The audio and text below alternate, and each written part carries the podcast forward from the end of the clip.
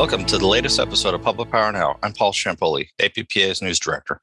Our guest on this episode is Ronald DeCurzio, CEO of Massachusetts Municipal Wholesale Electric Company, a joint action agency and a member of APPA.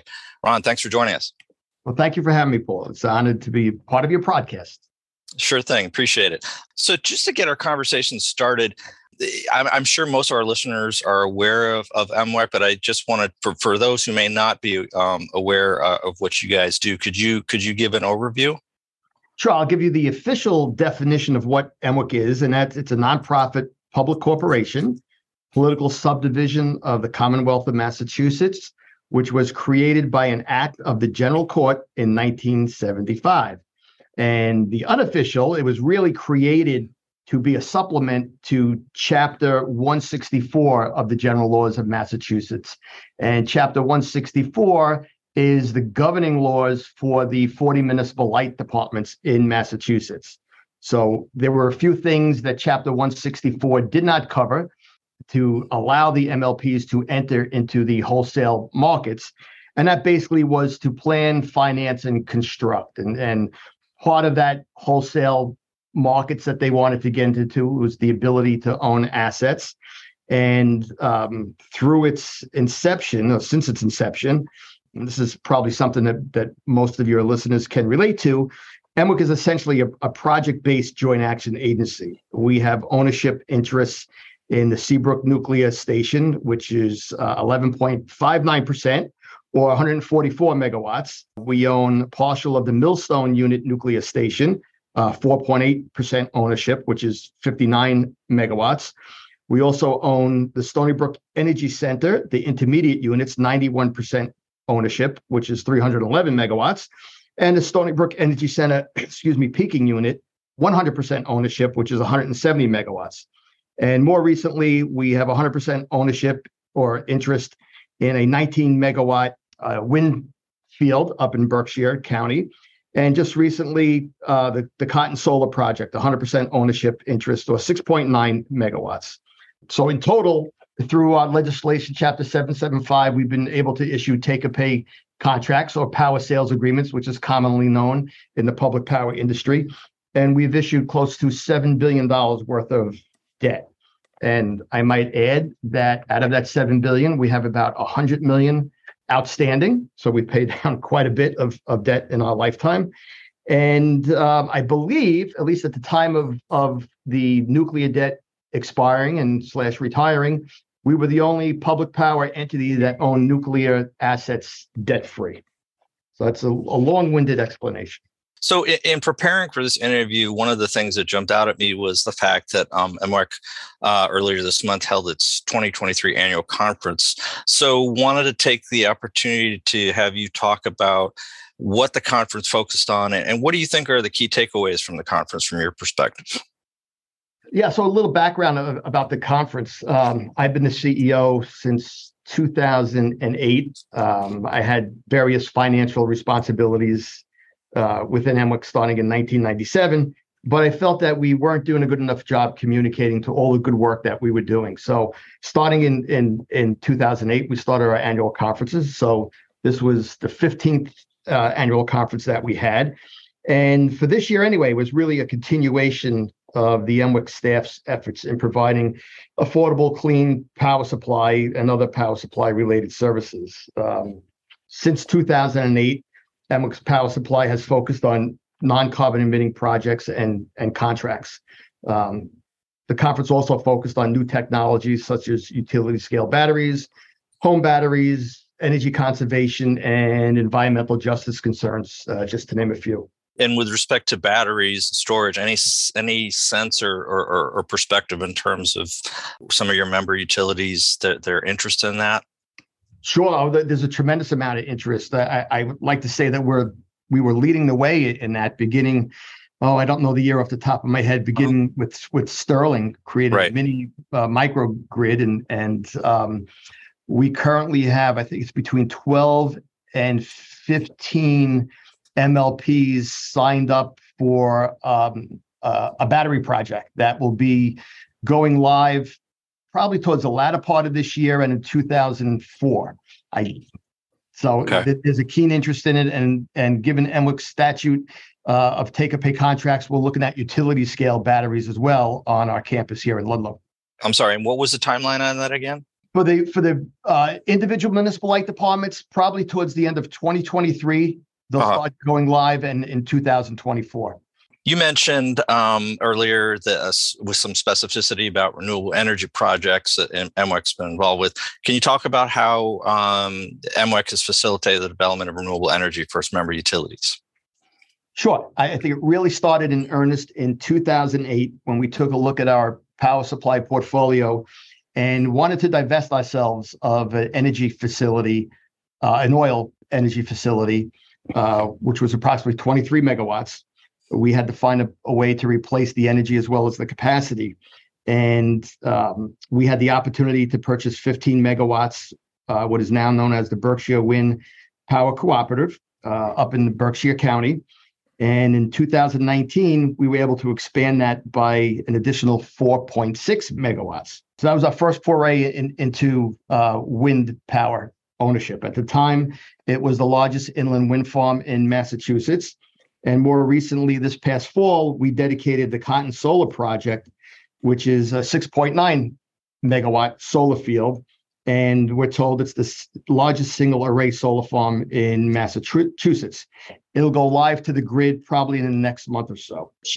You know, with MMWEC's financing capabilities, we're, we're poised to become a major player uh, along with the Commonwealth of Massachusetts in offshore wind.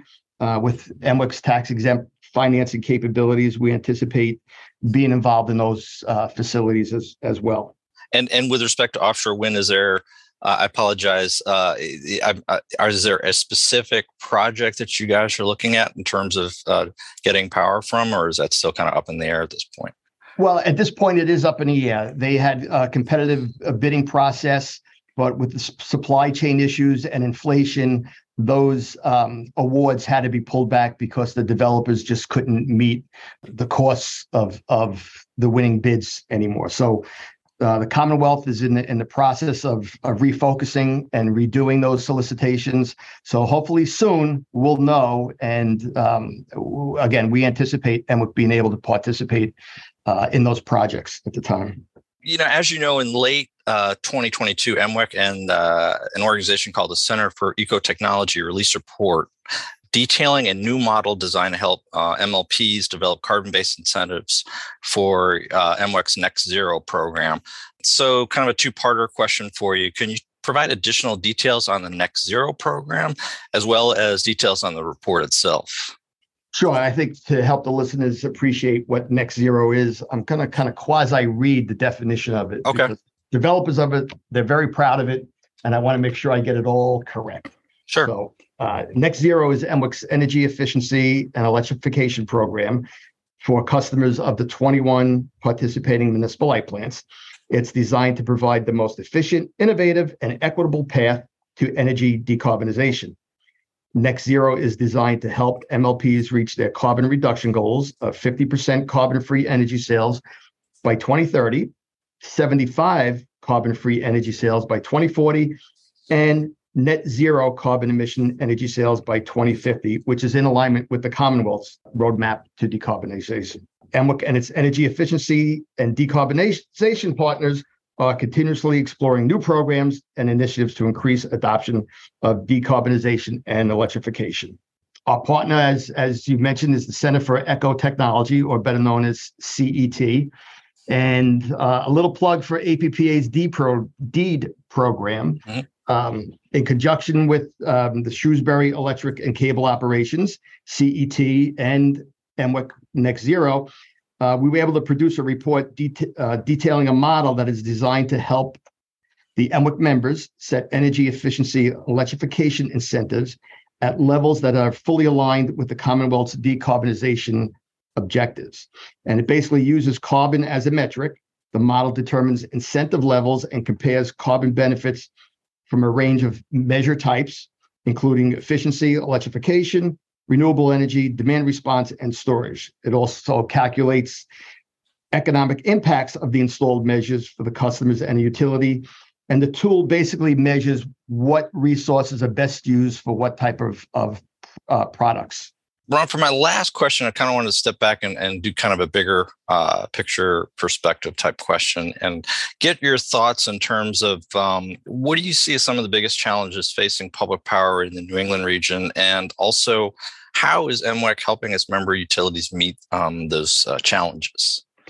Yeah, so as I think you you prefaced there, it, it, it is a challenge. It's a very fluid environment. We have political and social pressures but uh, in order to to in a perfect world to completely decarbonize and electrified basically meaning your vehicles are all electric your your heating is all electric um, we're going to be short about 55 gigawatts of of energy. And which is equivalent to basically 50 Seabrook nuclear stations. Mm and uh, it, it's something that is an issue. We're all striving to to meet those goals, but if you look over in Europe, especially in Germany, they've they've tried to do that as well, and they've reached some some very dire economic situations. I mean, like I said, in order to come up with that 55 gigawatts, it's going to be costly to come up with those. Manufacturing costs to pay for those are going to go high probably more importantly, in the root of all this, there is a shortage of, of trained, skilled labor forces. And without having that labor force, none of this can be accomplished. And I'm concerned nobody has addressed that as of yet. Um, you, you, we have these targets and goals. Like I said, we're all reaching to, to strive for, but it all starts with the labor force. If we don't have the people who can construct distribution systems, generating facilities, it's it's going to go nowhere fast. So I right. think that's one of the biggest hurdles that needs to be addressed. And I, I really haven't seen any significant programs uh, addressing that. And then other things you need to consider permitting delays. I just saw this morning that APPA put out their position on, on streamlining permitting. That has to be addressed.